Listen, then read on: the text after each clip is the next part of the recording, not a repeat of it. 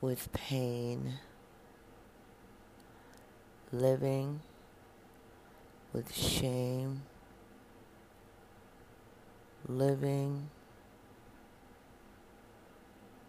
without understanding of why you have to suffer. Suffering caused by things, situations that have occurred that you don't understand. Inevitable losses of loved ones. Situations that caused an effect on most of your life, a secret, hiding from anyone ever knowing or anyone ever caring enough to ask. But then there comes a defining moment when life seems to have gone out of control because of some of the things that I mentioned when I began talking about healing. Healing is a process. It's nothing that can be acquired overnight and the healing continues. There's no goal.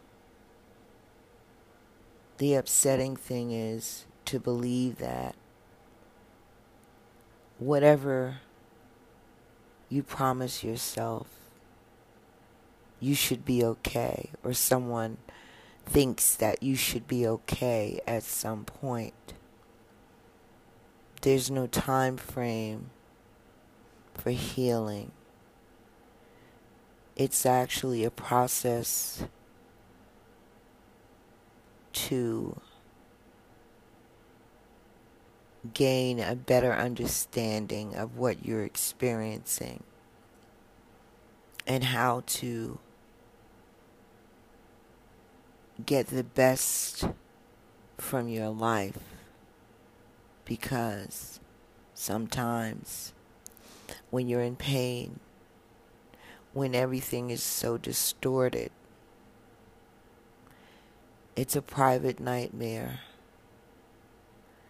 And when you find the courage to seek assistance from trained people therapists, when you have a support group, compassionate people that are willing to listen, even if they want to speak the words of it's going to be all right. And sometimes when you're healing, that can sound like someone saying, okay, you need to stop talking about it. But healing, I thought about it because of my own journey and thinking about some of the things that are happening to people that I've read about or that I have a personal connection to. And it's confirmed that healing sounds like you can take a whole lot of the combination of those things the support group the therapy the prayer and finally feel victorious. But then there's those reminders, there's triggers, there's because the damage, if I should use or can use the word damage, the effect of something that has happened to you directly or indirectly or that has impacted something that has impacted your life that has brought about the sort of emotions that put you in a discouraging way, then the healing part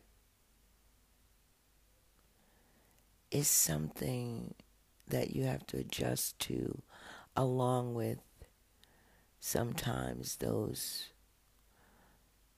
reminders creep up especially for me it's been um, losing loved ones and the memory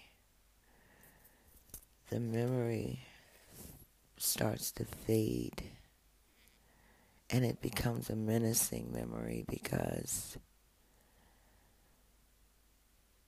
even though the memory fades from the point of them no longer being here, but the idea of missing them is the part that is attached to the memory.